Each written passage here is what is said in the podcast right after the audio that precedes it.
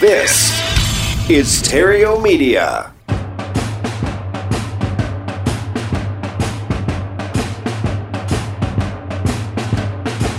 Broadcasting from Theriot Studios in Glendale, California, it's time for Epic Real Estate Investing with Matt Theriot.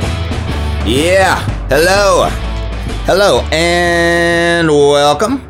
Welcome to Epic Real Estate Investing, the place where I show people how to escape the rat race using real estate. All you got to do is shift your focus from making piles of cash to making streams of cash. Change that one thing just one time, and you are on your way. You're on your way to financial freedom.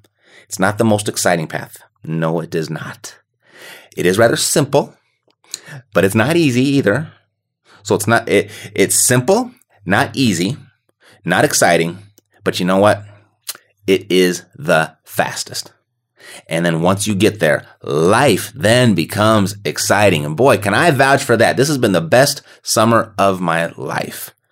And I owe 100% of it to real estate. And I owe 100% of it to um, when the times got tough, I didn't quit. And I owe it 100% to the, I guess we can't give everything 100%, but it certainly wasn't all me. Um, I had a lot to do with it for sure. if I wasn't here, it wouldn't have happened. Uh, but I owe it to um, the the amazing team that I surrounded myself with, and I owe it to not giving up during the tough times. And I want I want that for you as well. That's why we're here. I'm here to share this information with you because Real estate really is the final frontier where the average person has a legitimate shot of getting out of the rat race, of creating some real wealth.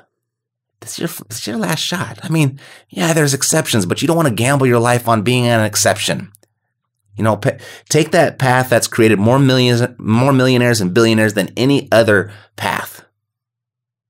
Because if more people have done it that way, that must be your best shot. It's the only way it can be.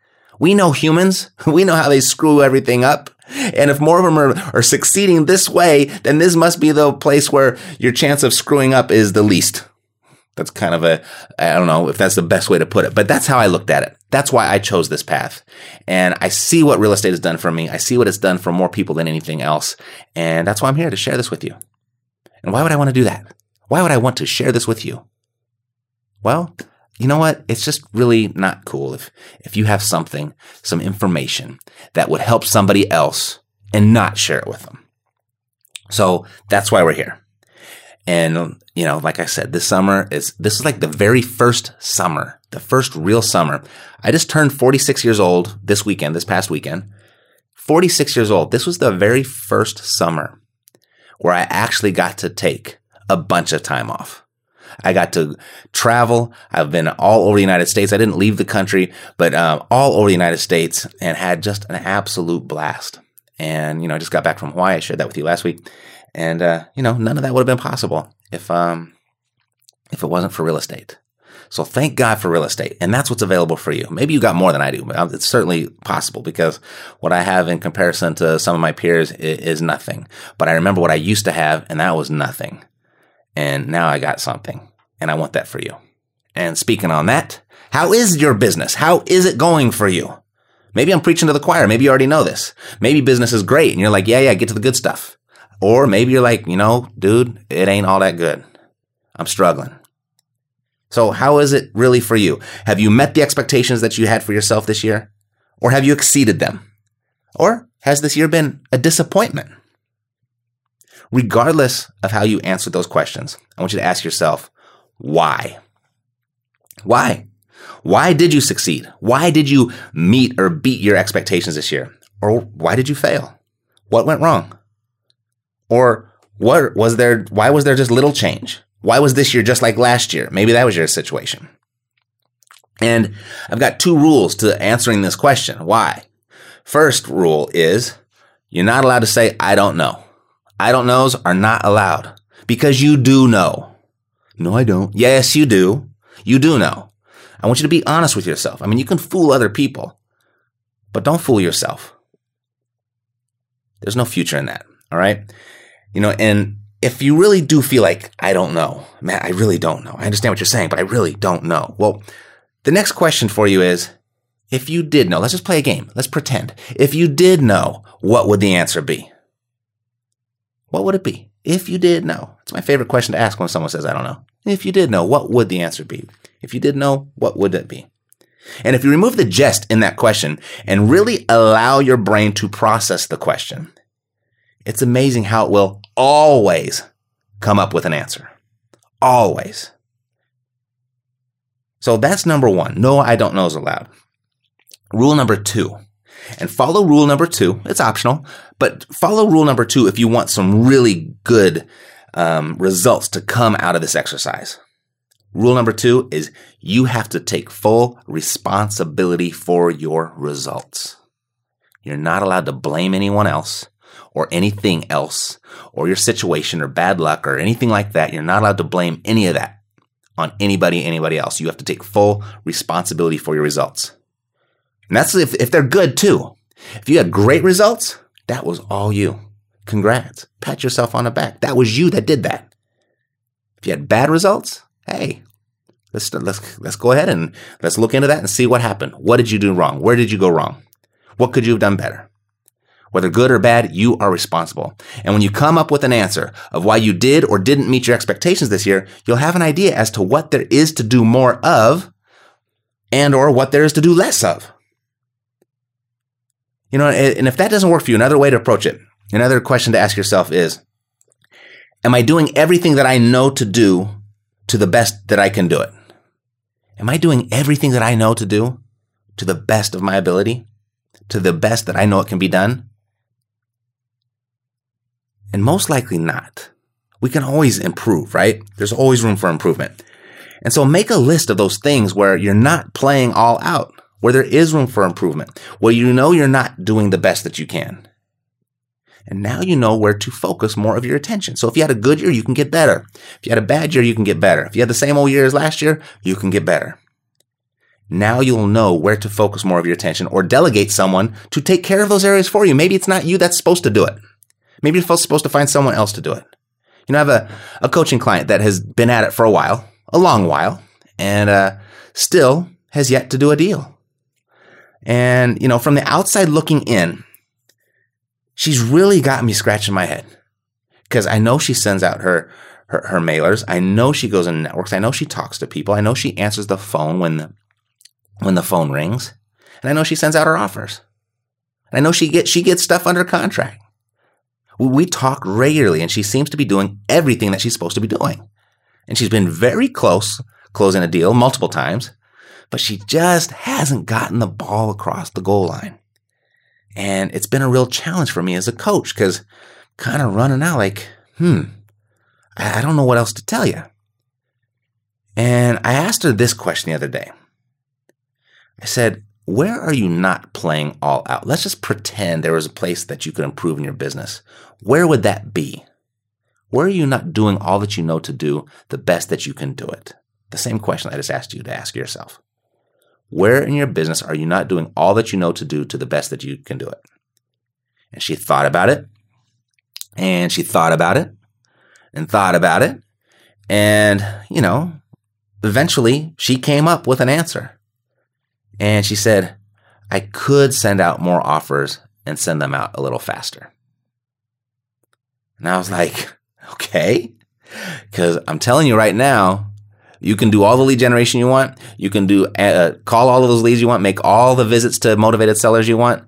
But if you're not writing offers, you're not going to be doing deals. And if you know that you're not playing all out in that department, all of that money you're spending on marketing and buying the lists and and, and banging your head on, on the wall and frustration and talking to all those people, it's all for nothing if you're not writing offers and if you're not doing it diligently. And so I was like, okay, tell me more. And she said, well, I get the offers out, you know, two, three weeks from the time I speak to them. And I was like, aha, this is a very big deal. I mean, I, I, knew she had been following the instructions of, of making sure every lead gets an offer. She told me that she was doing that. She's been telling me that for a while. And she, she's the type of student that does whatever I tell her to do. She, she's just like, okay, just point me in the right direction. I want this really badly. And she's been at it for a long time. So I know she wants it badly. But you know what? Either I wasn't clear or, you know what? I just never asked where or I never asked her when she was sending those offers out. So we're meeting this week to create a system where she can send offers out immediately with the click of a button the very second that she hangs up the phone with the lead. Now, do you see how this could make a significant impact on her business? I mean, if you're doing this business virtually or remotely, and most of your business is conducted through the phone, mail, email, or fax, speed is of the absolute essence. That is your weapon against the competition is speed. And I've always talked about this from the very beginning. This is a game of speed. You got to get your properties under contract as soon as possible to make sure that your competition can't get in.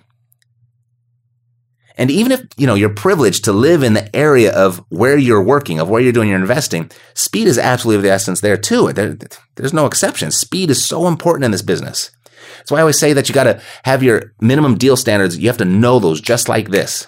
So you can make quick decisions when a deal does come across your table. So you know whether to go after it or not, whether it's worthy of your time of, of further investigating it or not. You know, vying for a motivated seller's attention via their mailbox. It's pretty competitive these days. The market is good. People are selling. People are, are selling and flipping properties and they're making money. So a lot of people are out there doing it. And if that motivated seller called you today and they don't feel that they're in good hands to get their problem solved and get it solved in a, in a reasonable manner, guess what? They're calling the number on the next marketing piece that they receive. And maybe they receive three or four on the same day that they called yours. Maybe there's three or four offers on the way and you got to make sure yours gets there first. And if they're not getting an offer from you in two to three weeks, can you imagine how many more marketing pieces they're probably receiving in that time? I mean, even if you're taking two to three days to get your offer to a seller, you're still walking a really fine line of allowing unnecessary competition into your space. Speed is of the absolute essence. So that's an example of where the solution to your unmet expectations live. Ask yourself, where am I not doing everything that I know to do the best that I know it can be done? And be honest with yourself. You know, or maybe you're sending out your mailers, but are you sending them out consistently? When was the last time you sent it out? Well, I sent it out consistently for the, the last four months ago, or four months ago, I was sending out consistently, but it's not working now. Well, are you still sending it out? Or are you still uh, returning those phone calls? Are you still following up with those people? Are you following up the best that you know how to do? Could you make one more call? And then are you writing your offers? Is everybody getting an offer? And are you getting those offers to your people at a reasonable time? And then, fine, I'm doing all that. I got deals under contract. Well, now nobody's buying them, Matt, so that part's not working for me. Well, are you marketing? Are you exposing that property to as many people as possible? Are you following the 15 point checklist inside of the academy of how to get maximum exposure for your property?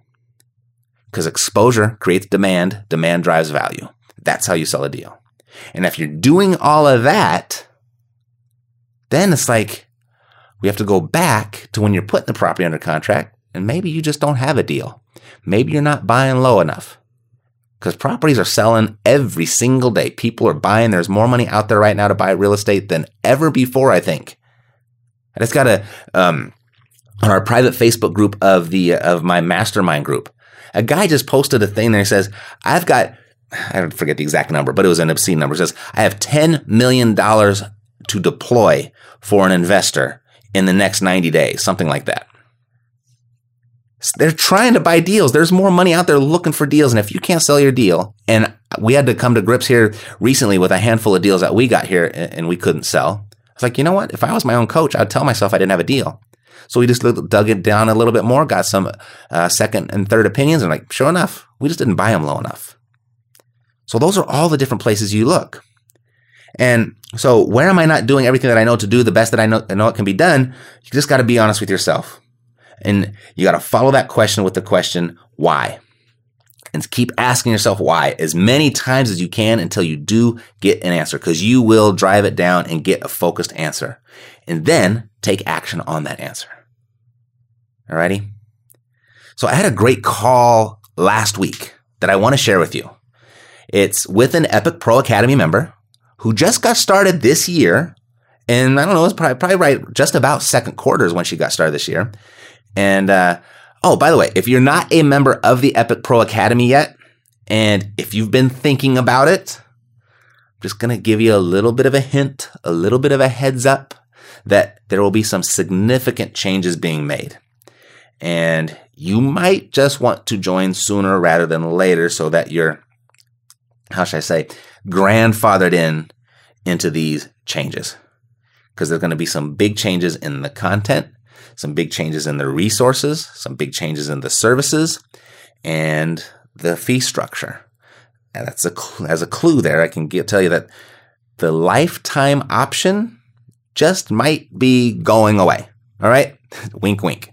But uh, if you're already a lifetime member, there will be nothing new for you to do to access the new academy. Got it? All right, just a heads up.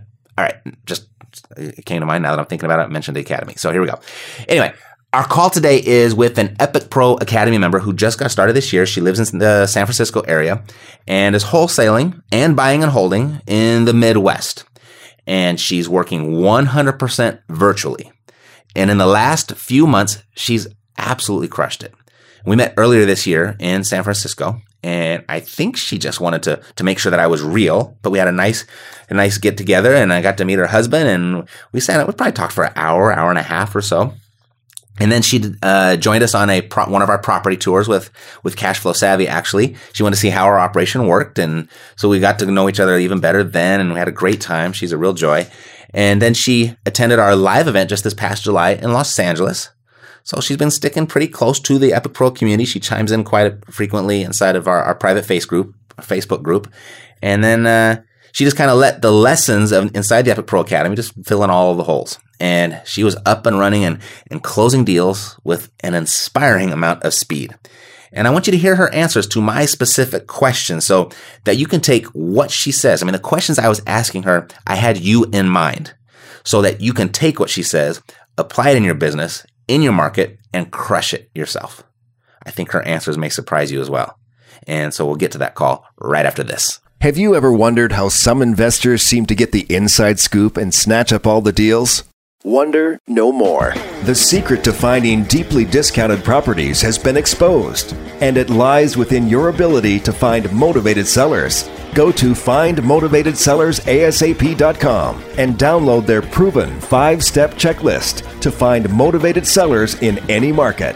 Findmotivatedsellersasap.com. Deeper discounts, less secrets. Findmotivatedsellersasap.com. So on the phone, I'm joined by Epic Pro Academy member Makenzie Kelly. Makenzie, welcome to Epic Real Estate Investing. Thanks, Matt. Good to be here. Good to have you. Been dying to get you on the phone for a while, but you wanted to wait till everything was just right. I've been avoiding you.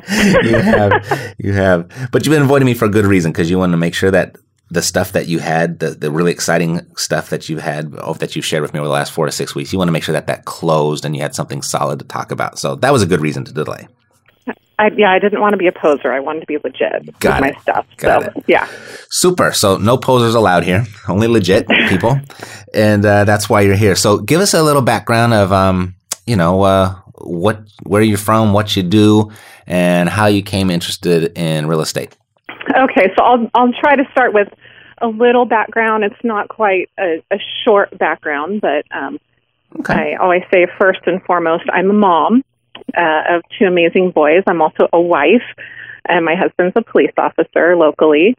Um, and I also own another business aside from a real estate business. So uh, I began my career in this business uh, pretty young. Uh, it's emergency medical services right out of high school. I began working as a wildland firefighter, and then I went on to become a paramedic. So my trade is really like not real estate. Like my trade is helping people and saving lives, I guess. Mm-hmm. Um, so quickly, I worked my way up through the ranks, and I became the operations manager for that company. And I took over a flailing division And I turned that division around and started making a lot of money for the owners of that company. Mm-hmm. And at the same time, I was finishing my business degree. And I was asking myself, why am I making all this other money for these other guys who aren't treating us so well? And then, oh, That's the natural entrepreneur mindset right there. I make a terrible employee because I've thought of that every single job I've ever had. But go ahead. why am I making these guys all this money? I totally just turned their business around. hmm Um, I was finishing my business degree. I was five months pregnant, and then I happened to pick up this book that I always say like ruined my life, but it really changed my life for the better. And uh, this was more than ten years ago, like twelve years ago now. Uh, Rich Dad Poor Dad. You may have heard of it. Once or um, read that book and uh, I came home and I was not the same person as I was before. And my husband says I turned into an absolute monster. But no, I just had a lot of really great ideas and he just didn't know what to do with me. hmm Um, and I realized that, yeah, I wanted to be a real estate tycoon at that point. But I was a paramedic, I was pregnant, I was running somebody else's business for them. And I realized that something had to change. So, uh, I made I was pretty good friends with the other guy that was running uh, the other division, and he just so happened to also have an entrepreneurial mindset. And we asked ourselves the question, why are we doing this for somebody else? Uh, we should be doing this for ourselves. So uh, we took the big leap. We quit our jobs, and luckily we had some money uh, stashed away in uh, home equity. Uh, lending was good at the time. It was right around 2005. So we took money out of our houses and got some loans and like somehow convinced the bank that we were a good deal. And they gave us some money, and we started uh, in 2005 with one ambulance and six employees. Um, and now, uh, as of this month, we are about 65 ambulances and 300 employees strong. So, Wow. um, yeah, and of course, over the last 10, 11 years, that that was my life. Obviously, raising my kids, being a wife, being an entrepreneur, um, and I run all the finances for the company. So it was a lot of work because my background wasn't as a CFO. I had to learn how to become a CFO. hmm Um, and then things kind of started cruising along, getting a little bit more stable and a little bit easier. And um, I had I'd had a couple in between. I'd had a couple of instances where I thought that I wanted to try real estate again, but I didn't have a lot of time to invest. So I kind of just threw money at projects, hmm and this was in the 2007 to 2010 range, and I lost both of those projects. So they um, that was kind of painful and embarrassing because here I am, a, a smart entrepreneur. I'm thinking I'm a smart entrepreneur, and I I did that wrong, and so I kind of swore off real estate for a while. I'm like, okay, this isn't going to work. I'm just going to stick with the business, what I know. But then I realized, like, hey, I don't want to consider myself a failure or anything. Failure isn't going to define me. I want to figure out how to do this better, um, do it differently.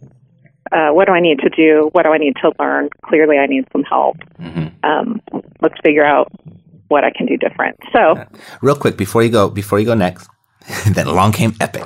Okay, there's the cliffhanger. uh, no, real quick.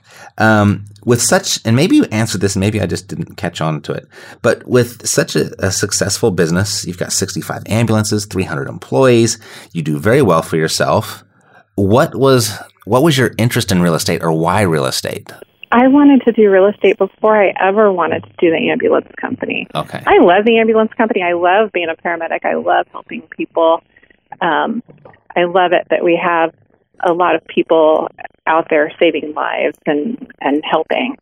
Um, at the same time, I also knew that um, real estate was where it was at. If I didn't start diversifying my money, Mhm. um, it's easy, even as a business owner, to get kind of stuck in the rat race still right. um, you know, you start making a lot more money, your expenses can easily go up, and you can start spending a lot of money Boy, too. Yeah. Um, you know, uh, you know, so here comes the multi-million dollar house, and here comes the nice cars, and I didn't want to get stuck in that trap again because I wanted at some point to be totally financially free and not have to rely on the business as my sole income. hmm And then my other motivation too is um, for my husband because he has been my strong and steady and working as a police officer for 17 years now, and we all know um, cops are kind of having a hard time right now. They're getting a bad rap out there. Mm-hmm. Um, it's a it's a tough deal what they're going through, and so I would love to replace his income so that he doesn't have to work anymore if he doesn't want to. Now I don't know if he he'll probably work until you know he's 80 years old, but who knows? Right. So it's only only because he wants to, not because he has to. So that was kind of it, it was multifaceted. Okay. Very good. All right. So those are some good reasons. You've always been interested in real estate, so that's always kind of been there. You're looking to diversify your income and kind of spread yourself out a little bit, create some stability, I guess, some security in there. And then uh, your husband, replace your husband's income and give him the option to quit, so he should he choose to. Okay. Great reasons. Great reasons. And then also you read the book Rich Dad Poor Dad, so that kind of naturally linked it all together anyway. Oh yeah, and that's if I mean I don't know if anybody ever listens to the podcast and hasn't read it, but read it because it makes sense and it's it's a big aha. Mm-hmm. And in fact, I'm actually reading it to my kids for their bedtime story right now, Oh, that's awesome. and they love it. Super. I think about how different so many of our lives would be if just in high school they swapped out Catcher in the Rye and just snuck in Rich Dad Poor Dad in there instead. Like Seriously, what that would do for people after high school. It's just it's amazing. I think for America, I think it would change our economy. I think so. I think so. Entrepreneurs built the country and we're running out of them. So absolutely. Yeah, we need more. Exactly. For sure. So along comes Epic. And this is when? 2012, 13? Mm, not even. No, January. Right around January. This past January? Oh, okay. Around the first of the year, maybe it was December or January, I started looking for help. All right. Like I need to, I can't do this on my own. I need to learn how to do this different. Um, oh, I found you on a podcast. That's that's where I found you. Awesome. And I was listening to this guy, and I'm like, ah, he's kind of cool. nice. I'm blushing. Yeah. Go ahead. uh, and then and then I carried on. I was like, I, I have to meet these people. Let me meet these people. I want to know more about what they do and how they do it because it makes sense. They sound smart, and they've been doing it, and they've been successful. And so those are my criteria. Um, do you have a proven system? Are you successful at doing it? Um, you know, you're more than willing to share all your supposed secrets Mhm. um, and and help. And I think your your idea uh, or your way of helping was is very generous, and I really appreciated that. So I was like, I want to meet these guys, and I want to find out what they do and how they do it.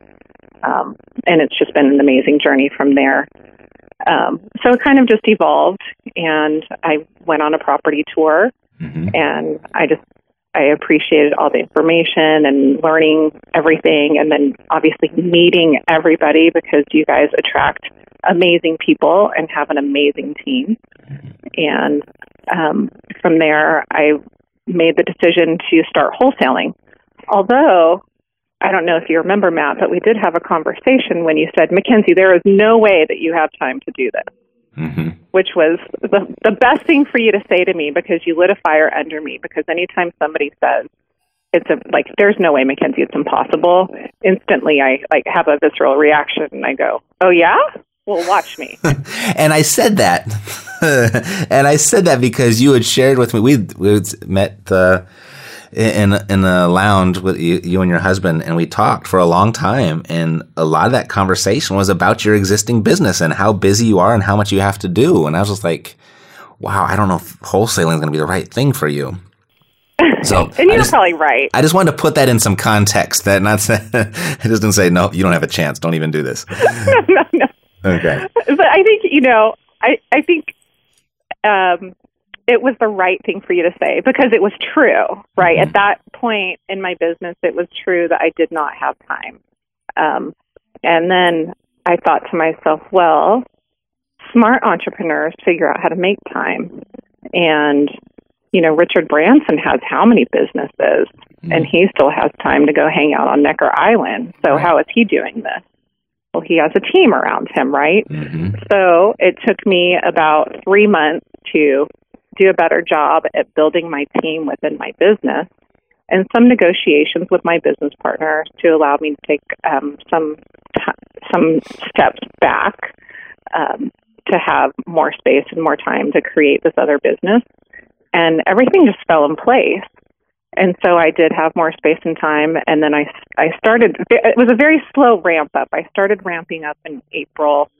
Uh, my kids and I would fold letters at the table because number one, I just want to see like, does this really work? Mhm. But I had to send out letters, and, and through the Epic Pro Academy, even the Quick Start, you always tell everybody you you just start and people will call.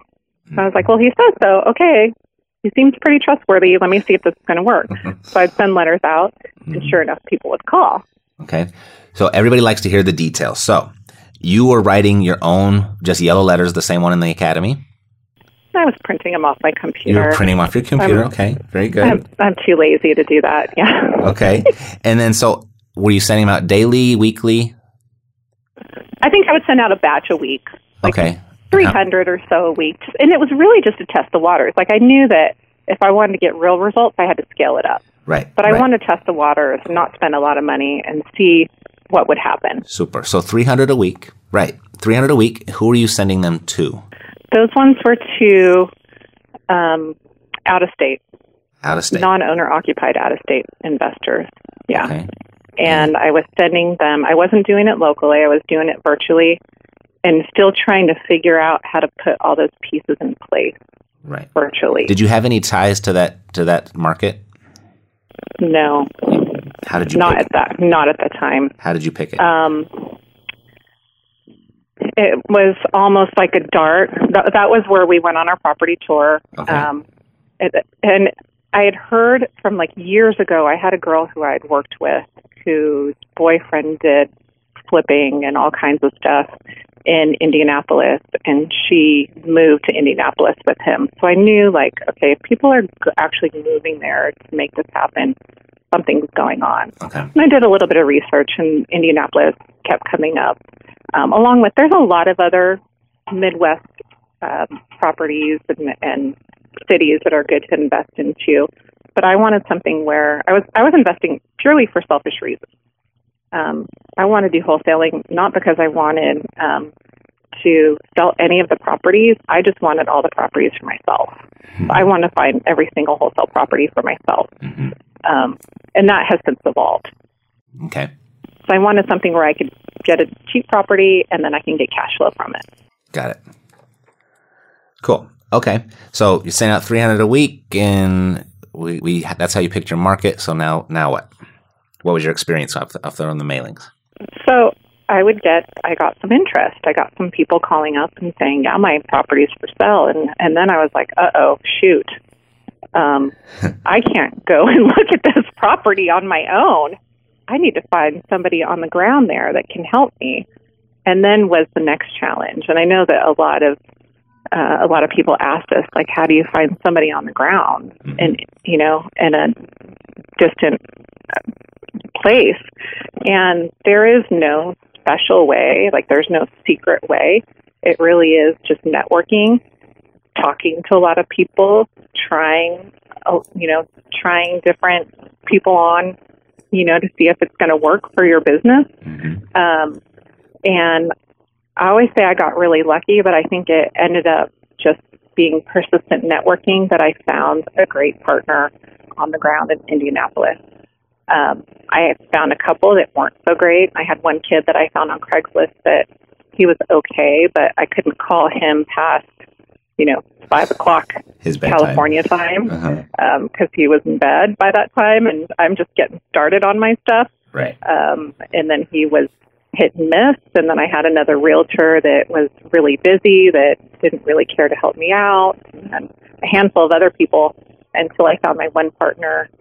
Um, and I actually went and met with him in person. Mm. I made a, a point to go out to Indianapolis, meet with him in person. He and I had talked on the phone several times. He was more than willing to help me out. When I went out there and met with him, um, that was when I realized, hey, he's this guy's really smart. He knows what he's doing. Um, let's give it a shot. Got it. Ultimately, where did you find him? How did you cross paths with him? Um, I think on a forum. I think I found him on a forum. Okay. Um, and then uh, we just hit it off. And he has a finance back, uh, background also, worked for a Fortune 500 company, um, and is very smart financially. And he can negotiate a deal. You put him in front of a seller, and he can negotiate a deal. So Awesome. um, it worked out. It worked out great for both of us because he didn't like dealing with the um, day-to-day paperwork, having to do the marketing, having to set up the appointments, having to follow up on the contracts, um, having to find the sellers, all that kind of stuff. But you put him in front of a seller, and he can close a deal and plus more. So our our strengths um, really complemented each other. So it Awesome. worked out perfect. Perfect. But there's Love no it. secret. Tri- there's no secret trick to finding somebody. It takes work and it takes effort, and then there's a certain level of trust because you're far away in, in two different, you know, two different time zones. So you so you found found somebody there. So you um, then uh, they were going out, and so how long did it take? Basically, since you guys you found the right person, how long did it take to get the first deal under contract? Um, days, Days. literally days, because I had I had deals lining up. Because you were already mailing, you were already receiving calls. You were able to set up Yeah. up appointments for him to go out on. Yeah, Got it. Got it. yeah. And while I was out there, we went out and looked at a lot of properties, and and from those uh, properties, we were able to put several under contract. hmm So, um, yeah, we, uh, I would say so far, my, my numbers to date. So I think I went out in June to meet with them. Um, we have closed on six properties and we have two more in the works. Um, we have a flip that we're going to end up doing ourselves. And then, I mean, that, and that's actually the minor stuff, what Mhm. we're doing. Um, we have a set of uh, 18, like 18 units that are going to be seller finance that Mm. we're going to close on. And he's been doing fantastic negotiating with the seller on the seller finance deal. Awesome. Um, I found it, and then he's doing all the negotiations. And then we also have a 33 unit seller finance deal that should be closing in November as well. You said 33. We're going to close in the 33 Wow. and then we have another 120 units um, that we're working on right now. I don't have a close date on that one. Wow. Fantastic. That's the fun stuff. Totally. Okay, let's back up for a second. Um, so he's going out and meeting with the sellers. He's negotiating, getting the stuff under contract. Then, then what are you doing? Are you selling? Are you holding? What are you doing with the properties next after you get under contract? Most of them were wholesaling. Okay. And through Um, through what means? Finding buyers, um, and then whole. What do you mean through what means? Like, okay, so you're finding buyers. Is is this person? Is your partner? Is he a licensed real estate agent? He is. He is. Yeah, Okay, so he's got access to the multiple listing service and everything. Um, he does. Okay, Yeah. perfect. So but I'm finding. I'm just finding cash buyers through my marketing efforts as well. got it. Now the um, so now to, to find the cash buyers, you're finding that through your marketing. Through my marketing. Okay, and you're just doing basic stuff like Craigslist and basic stuff, Craigslist, um, posting on forums, um, word of mouth, uh, Backpage, post lists, all that stuff. Yeah. Got. And I have a landing page on my website that they can go to, and then I can get their information, Okay, track their name, put it into my database, and super. So really, just the checklist out of the academy. It's a checklist. I'm following everything that you said, and it's working. I love it. I, am like sitting here hoping I'm going to learn something. like, cool. All right. So, um, a bunch of deals. Congratulations, by the way. That's just awesome. From June to just what's that? June, July, August, September, like four months, right? And you've got a bunch lined up. Um, looking back, what do you think is like wh- what really brought it all together? What is really like when when did it start to click and you're like, oh my god, this is actually really working? Was there a certain event or something that happened or I think when you close your first deal and you see that check come into your account, you're like, like you wipe the sweat off your brow and you're like, whew, that worked. Oh, I could tell my husband now, you know, because Mhm, mhm. there's always that one partner that's kind of the serial entrepreneur that like sometimes hide some stuff from their partner because they're not really quite sure if it's going to work or not, but I don't want to spend a whole lot of money to see if it's going to work. Um, it worked and it works. And like you said, if you just work the system, it will work. but you have to be persistent and expect challenges to come up. Do, on your wholesale properties, would you mind sharing what your average profit was per property? We go for ten thousand Okay. because we split it. So um, I actually think our average was probably about seventy five hundred though, because we had a couple that um, didn't quite make our ten thousand mark, but seventy five hundred, yeah, yeah. And I think you know if you can get them at the right price, it's it's not hard to sell them for ten thousand. You just have to get it at the right price, and right. and my time's worth a lot. So if I'm going to do that kind of work, I'm going to make sure that I make that kind of margin. hmm It really is on the buying side, though, right? It is on the buying side, Yep. yeah, and the investors are still happy with getting a great deal. Mm-hmm. They're getting an amazing deal, and they love it. Awesome. Thank you for sharing. um, Yeah. Is there? I'm trying to like pull something out here, but I think we covered everything. We, we saw how you found the deals. You just send the mail. Um, you answer the phone.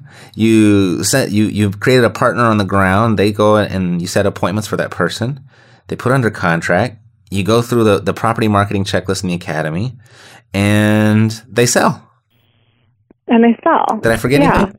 I mean, that's. I mean, of course, it's like it sounds simple, and there's always um, road bumps that come up, and speed bumps, Mm-hmm. and challenges, and I mean, you're dealing with humans, Right. um, and oftentimes with properties, there's a lot of emotion that is around it, so you have to be good at mitigating that emotion and and trying to come up with the win-win situation hmm um, you know, and I think you know for folks that are in the academy and they have access to your email, I think that's helpful. Like if they need like a real quick question hmm of something maybe they've never seen before, that's where you can help out. Um, and and but it's fun. Like I think the the thing for me is doing this is super fun because I love real estate. So it's worth it to deal with those ups and downs because the reward is is so much fun and and winning is so much fun. Right. Um, you know. Awesome. So no, we we're I'm I'm having a blast. I'm enjoying it. Um, oh, the other thing I wanted to say too is, and I know you cover this a lot lately, is the systems. So I do have a virtual assistant that I've hired who does help me answer the phone, so I don't have to answer every single line. I only talk to the important people, and so that also um, maximizes my time and makes me more efficient that way. Got and it. he does a lot of my marketing for me. Okay. The um the the for the sellers and, and the buyers or one or the other? Both. Both? Okay. He does both. Yeah. Fantastic. And he's so been amazing. did you find him through VAs for real estate? Yes. Okay. Yep. He's Awesome. one of Rob, Robert Nichols' guys. Fantastic. And um, he treats my business just like it's his own. He is so excited every time we get a property under contract. Um, and he works some days harder than I have a chance to work just because I'm doing so many other things. Mhm. So he's consistent. He's there. He's answering the phone. He's doing the marketing. He's getting everything out. So I don't have to worry about dropping a ball and not tending to details because um, I'm an entrepreneur and I'm not super detail oriented sometimes. Like I like the big wins. I like the big picture. I like to go out and um, develop business, but I don't like um, answering all the calls that come in. I don't like dealing with all the marketing, and I don't think that that's an efficient use of my time. Mhm. So I've hired Gilbert to do that, and he's done just amazing. Yeah. I, I've got uh, four now, four full time from Robert. And the work ethic blows me away. It's just like That days, is great. the days like where I like we'll be chatting on Skype through, for some trying to resolve something, and I'll just like at the end of the day, I'm tired. I'm I'm ready to go go to bed, and um and he'll say, okay, I only got two more hours. I should be able to get 40 more calls in. I'll I'll contact you tomorrow, and I'm just like, thank God Oh for you. God. you know, it's like totally, totally. Yeah, the, the ours have been invaluable, and they just they do exactly what they're told. They work hard. They they learn well. It's like it's been amazing. They're great. And I think that's one thing that um, I learned having a larger business is you can't do everything yourself. So if you do want to scale the business, you're going to have to get help. and you're going to have to put people in place to do your job and figure out how to let that go. Because I think smaller entrepreneurs, um, we're control freaks, right? We don't want to Totally. share those jobs because nobody else can do it as good as we can. Well, you know what? No, they can't. But if you can hire somebody who can do 80% of what you can do, that's a huge win because that just freed up 80% of your time. and it's 80% of it that actually gets done. So like 100% of it might get done 80% as good as you can do it, but that's better than you doing 100%, you know, 50, 60% of the time because you're managing everything else. Exactly. Right. Yeah. So you do that and you stamp that out multiple times, and now you have a system. Totally. And now you don't have to be there all the time, you know, once you get going and you have good systems. So um, that is one thing I think that I've learned, you know, now having 300 employees on the other side and multiple levels of management. And that's the only way that we can do it. Mhm. And there comes a point when you kind of go, oh my gosh, this business is bigger than me. Well, good. That means you've succeeded. Uh, another question I have, and this is something we're starting to do as well, is expand our boots on the ground for this purpose. Is uh, do you have anything in writing with your your uh, partner? I probably should, um, but this one I don't. Mhm. Um, and y- I would say, obviously, you know, best practice is put it in writing Mhm. um, in case something goes bad. Um, but he only gets paid when I get paid, so all of the transactions go through my company Mhm. and then I pay him half half of the transaction. Um, so he actually has to trust me that he's going to get paid. Mhm. Um, so I guess that you you certainly could. Uh, The reason why I don't is because he has another business also, so I don't want to just um, you know require that he does certain things Mhm. um, you know, it, and it ends up being mutually beneficial. Um, and in fact, we're going to be meeting here in a, a couple of days and, you know, talking about even bigger plans and where we can go from here. Um, but I do agree that it's always best to have things in writing. Mhm. I don't, um, I don't, Cool. No, I'm, just- I'm comfortable enough with it right curious. now.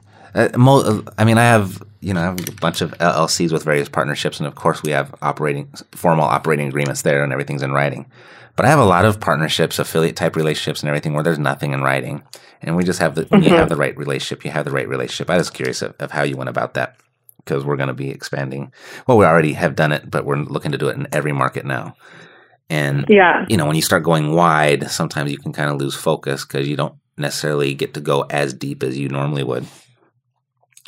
But you've but you've got one relationship, and that's obviously gone deep. So there's a, a, yeah, mutual it's, trust it's there. really well. And I think that um, as long as the contracts are going through your company, I think there's very little to lose. hmm Um, I think if the you know if they start insisting that the contracts go through their company, then I would probably insist on um, some sort of agreement. Right.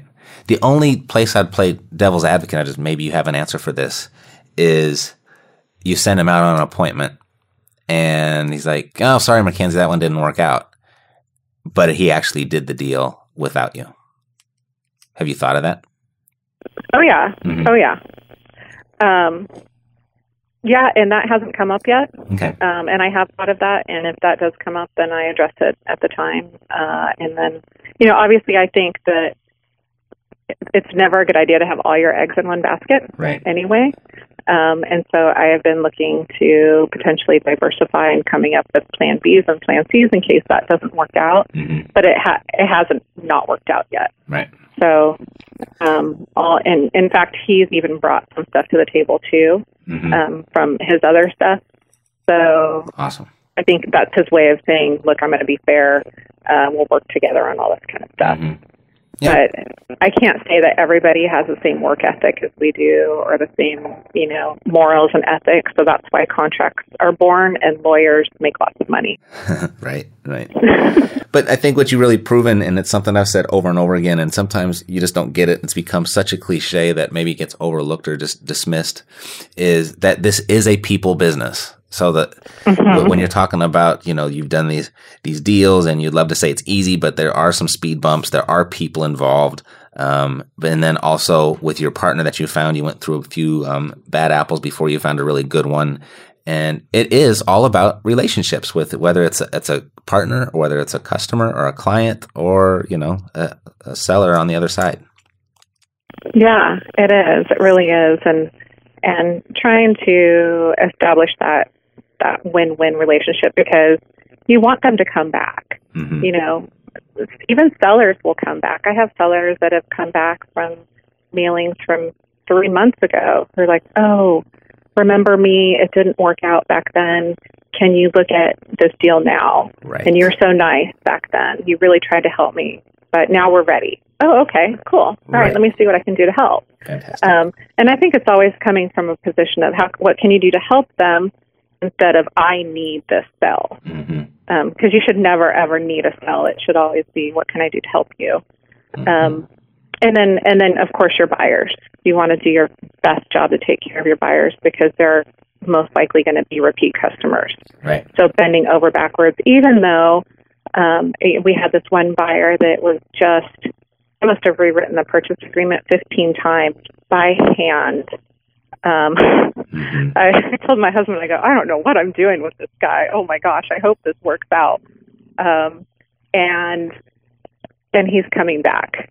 Um, but he was particular about every single thing. I think he, uh, you know, was an engineer or pilot or something by trade, something where it's like the the particulars count, and he would ding me on like two cents here or two dollars here, and I had to continually rewrite the purchase agreement. But as much as I wanted to tell him, like, you know, this doesn't make sense, and you're being a jerk about it, the right answer is, you know, he's he's my customer, he's my client. Yes, you're correct. Let me figure out how to make this work. And as long as I was still winning, you know, when you get to a point when you're not winning, then you have to say no. But I was still winning, and I was it was still going to be a good deal. So I had to um, swallow my pride, bite my tongue, and just say, yeah, uh, what can I do to make this work for you? hmm hmm Um, it's hard sometimes though, because your ego gets in the way. Totally, totally. That's you know everything we've just discussed here in the last two minutes, three minutes, is the reason that every time I see some sort of push button system promoted online, I'm like that will never work. You're forgetting about the people that are involved. You know, there's just it's you can't push a button and make this happen. So you're a perfect example of that.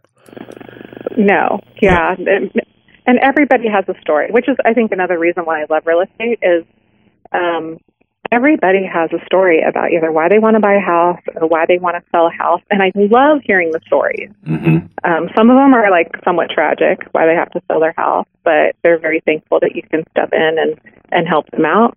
Um, and some of them are great stories, like it's just time; they're just ready to move on. Um, but I, I love hearing that, and I think they want to be heard too. And the more that they feel heard, the more they trust you that you're going to take care of them. Right, right. Awesome.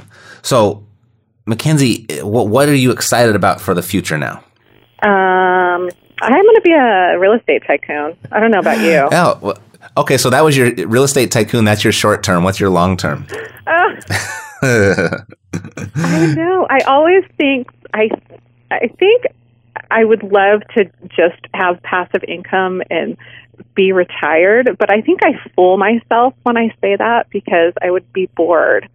I think um I, I can never be bored. I have to always be doing something. Right. So, um, you know, there, there's a lot of opportunity actually coming up in the ambulance industry too. So I have, it's going to be a very delicate balance between the opportunities I say yes to in the ambulance industry and the opportunities I say yes to in the real estate. But I think I can balance it. hmm Um, definitely, um, goal number one is to bypass my 2015 goal, which was acquiring three properties hmm in 2015. And if we close on these two seller finance deals, that will be uh, somewhere around 51 properties. So I think I, I hit that goal By a touch. just a little bit. Yeah, Yeah. barely. Um, and then on the real estate side, scaling up and seeing seeing how well I can create the system and make the system work. Right. Yeah, Awesome. break it a couple times and then put it back together again and see if I can fix it. So let, let's do this again if, at the end of the year to see if you actually hit your goal. And then, uh, Okay. all right, because it's, it's, it's looking close. It's No shaky. pressure. no pressure. right? No, that's awesome, Makenzie. You've been an absolute pleasure. Thank you for sharing. Thank you for being so generous with your information. And uh, the best of luck to you. And as you know, my phone line, door, email is always open to you in, in any way that I can help. You're awesome. I appreciate that. There are two steps to wealth. First, stop doing what poor people do. Second, start doing what wealthy people do. The wealthiest people do what they do best and delegate the rest. If only you had the time and resources to do it. Now you do. We're VAs4realestate.com and we have some free information for you. Get the five step shortcut to hiring a rockstar virtual assistant that will make you millions. Go to VAs4realestate.com. Stop doing what poor people do and do what wealthy people do.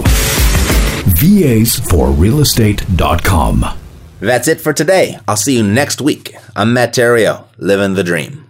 You've been listening to Epic Real Estate Investing, the world's foremost authority on separating the facts from the BS in real estate investing education. If you enjoyed the show, please take a minute to visit iTunes and share your thoughts. Thanks for listening. We'll see you next time here at Epic Real Estate Investing with Matt Theriot.